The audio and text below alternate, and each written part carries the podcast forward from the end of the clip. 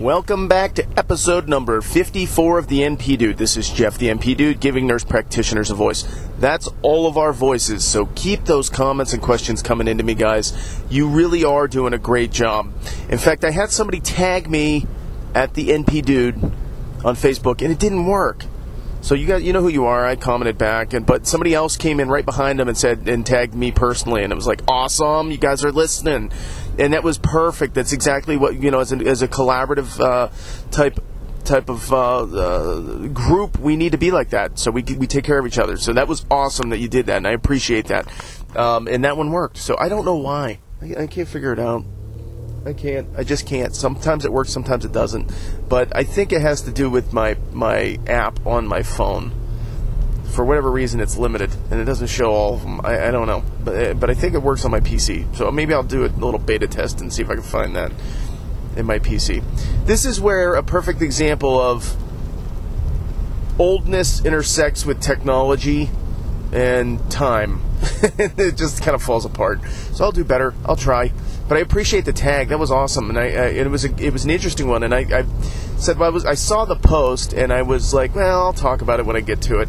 But when, when I saw that somebody tagged me in it, I'm like, well, I'll talk about it today. So let's let's go ahead and jump in, right? This could be a short show because I'm driving in the rain, and I'm, I'm it just always makes me a little nervous on windy roads and slippery, and and uh, I'm going a little faster than I probably should be, and because I'm always running just about 10 minutes behind. I always make it up though. I always get there. Um, so what was the issue? The issue was a it was a uh, Facebook post that that stated uh, it was a, a, response to an article that was written by a physician that works in oncology, and I read the article before I even saw that I was tagged on it. I actually saw it and said, oh, "I'll talk about this later." And um, the philosophy of why he gives out his cell phone number to his patients and um, you know it was somebody saying, "What do you guys think about this?" And that was the the header to the to the post. And so you get a lot of hell knows, and you get a lot of well, that's a, that sounds nice, and that sounds warm and fuzzy, and you know it sounds great and all, but I'm not sure how that would work in my practice. And and I was like, yeah, that's exactly how I feel. And uh, several of the people that I know and that listen to the show commented on that thread, and I kind of agree with all of them. I didn't see anybody that shocked me and said, oh yeah, I'd love to do that. Now in a perfect world, I would say absolutely you can have my cell phone.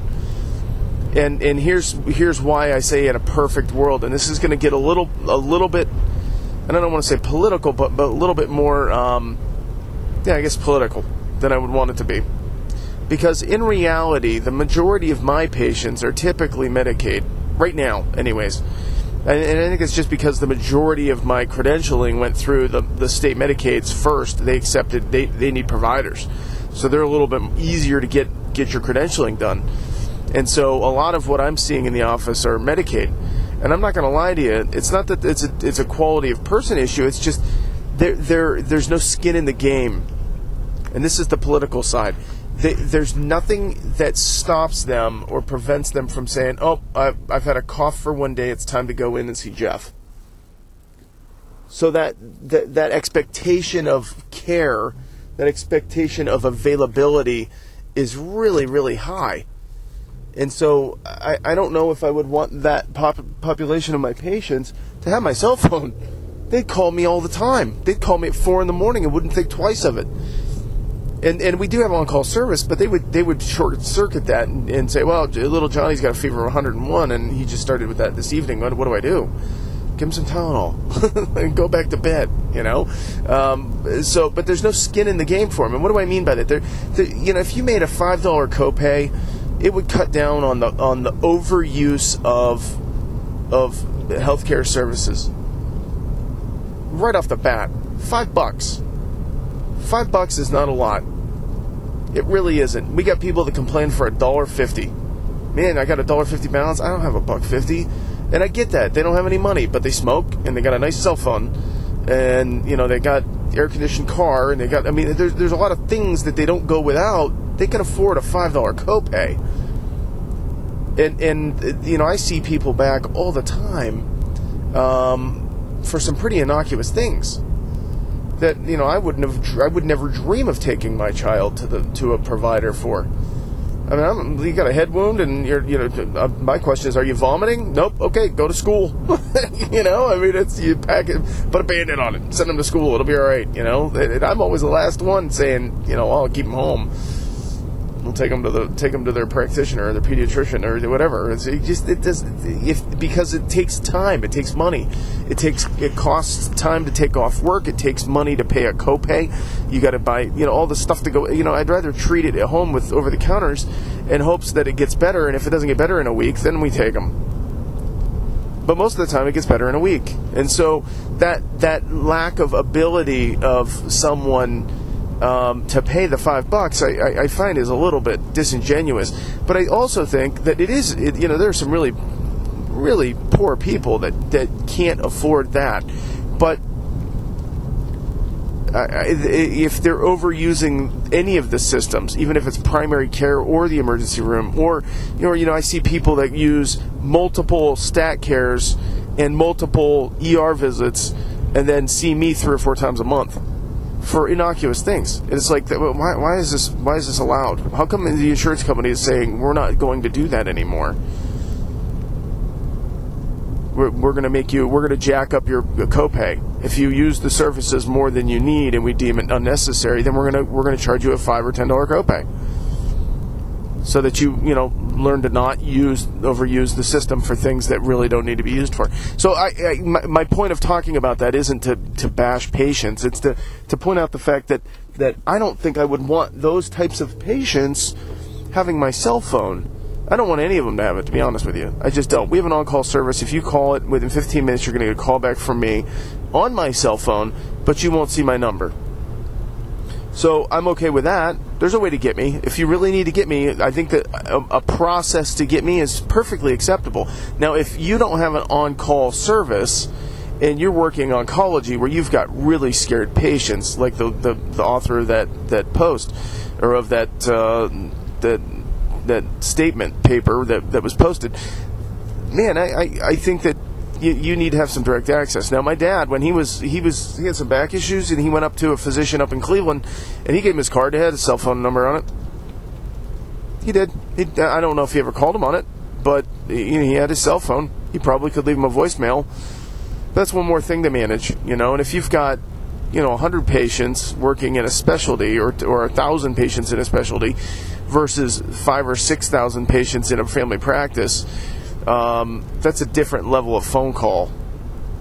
You know what I mean? I, I just I, I, see that too. Now this guy also described his personal life too in this in this article that he wrote, and he said that his kids were grown and his wife was working still and he was working still, and so he really didn't have anything else. That was his that was his life, and he he took it to heart that that was important in his life that he helped people, and that's fantastic. I say go for it if that's if that's available in your life, wonderful me, I got little kids. I, I, need some sleep every now and then. My last thing I want is somebody calling me for fevers of 101 all the time. Or Facebook asking me messages through Facebook, or do, doing, you know, that that's that's not appropriate.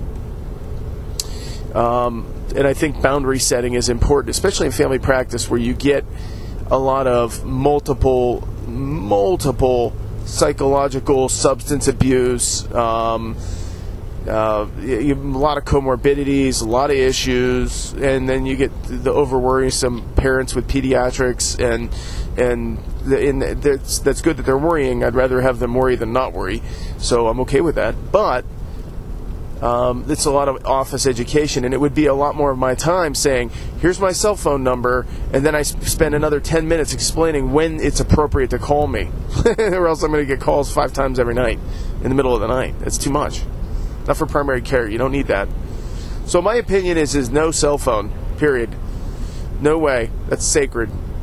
Sacred, sacred. No one's getting it. Um, and if somebody gets a hold of my phone number, I'm changing it because I'm not doing that game. Um, it's just not worth it. And and you don't know who's calling in, and you don't know what you're gonna, you know what I mean. So you don't know if it's something important for your kids, you know, got hurt, and somebody's calling that. You know, I, it just it's not worth it. It's not worth it. That's sacred So I'm not going to beat up on it anymore, but um, you guys tell me your opinions. Email me, jeff at thenpdude.com. You can always comment below the show, and you can uh, Facebook me, get me messages that way. You can post it on my main page. You can email me through Facebook.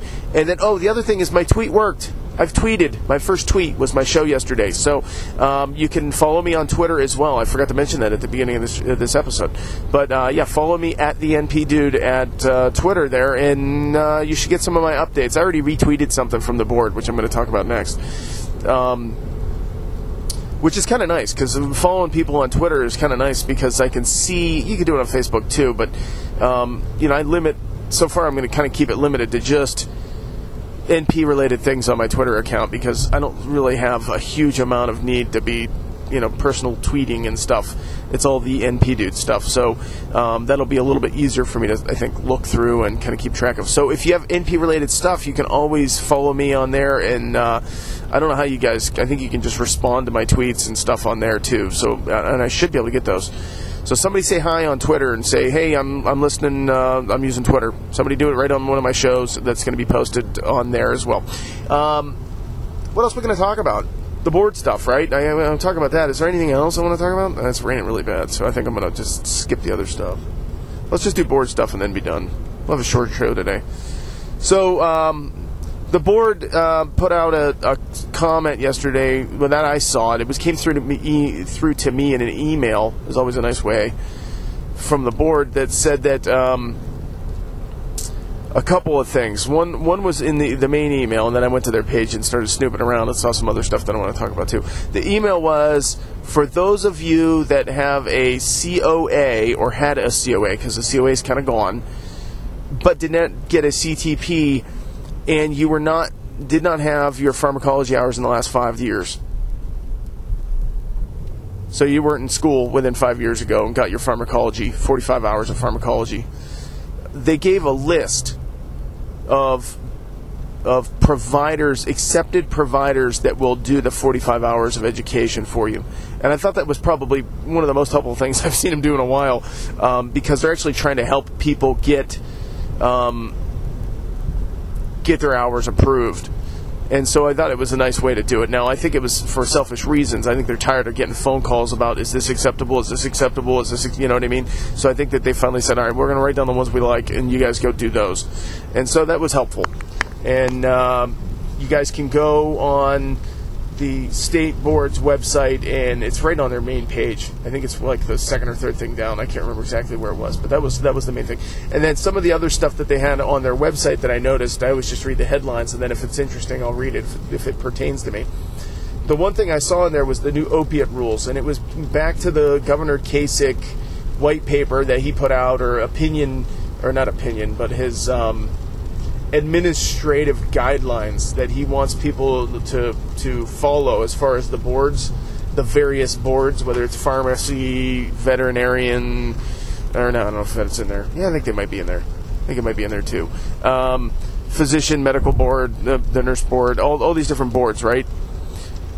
And and the acute use of opiates was uh, stated to be five days for peds, seven days for adults, and no more than that, unless you have compelling reason for it. It's like a belly surgery that was real bad or something like that. You could do those. Sorry, it's really raining. Um, but it seems like the board is going to mirror what Kasich said. And what they're going to do is they're going to get rid of two two of the Ohio Administrative Code sections that dealt with this dealt with opiates. They're just going to scrap them and they're going to rewrite in a new in a new um, section. They, went, they were getting rid of eight and nine or whatever subsections, and then they're going to add a ten. Is what they're going to do. And it sounds like they're going to follow. They just kind of copy and pasted what Kasich said in their in their uh, their uh, post that they had on their website. Now the problem is is that they're doing it for public comment right now. So if you want to send in to the state for public comment, go to their main page, scroll down, look for the opiate one. There's an email on there, and I think it, I can't even remember what it is, and I'm not going to look because it's raining. But uh, the email was obvious. Just you just look for it. If you really have something to say, like, man, this guideline stinks. I want it. I want it less strict. Just send them an email. Tell them why. It goes right to their general counsel. And if there's a compelling reason, maybe there's a bunch of people that have compelling reasons not to follow that guideline. So if it's in, important enough to you, feel free, go for it. Um, I really could care less. I don't. I don't prescribe opiates unless I absolutely, absolutely have to. And I got to be honest with you, I don't think I've done one yet on my DEA license. I'm good. I don't need to. I'll do Suboxone when that when, when that comes into play. If, if that ever happens for me, I don't know. But um, I would do Suboxone, but I don't think I would do just opiates. It's not appropriate. Pain management. Pain managed physical therapy, or let's send you to the specialist that can fix the problem. That's that's my recommendations. And uh, so that's that's where I was going that. But it was interesting, at least that they're they're taking public comments until I think April 28th, and then. Um, they have a, a big meeting that they're doing in, in May about um, some of the other guidelines. And I guess the, the, my, my big picture point that I want to re- rehash is the Ohio Revised Code, which is basically the adoption of House Bill 216, was done by the legislature as a civics lesson. And so, with that, they, they basically said, okay, we want this general rule, and we defer to the to the individual boards in the executive branch to make the the fine details of these rules.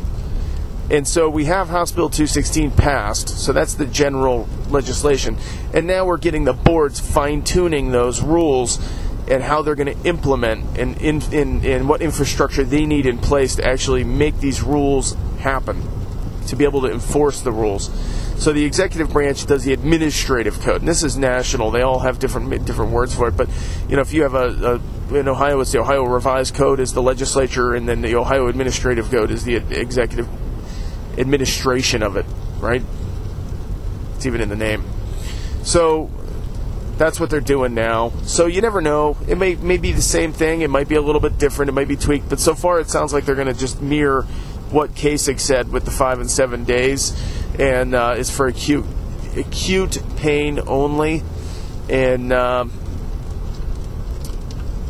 so you you know it's just it, but it still has to follow what your your scope is with within your practice. So if your if your physician says I don't do opiates for pain and and it's not in your collaborative agreement that you're going to do them, then you don't you can't do them, right? So you still have to follow your collaborative in Ohio.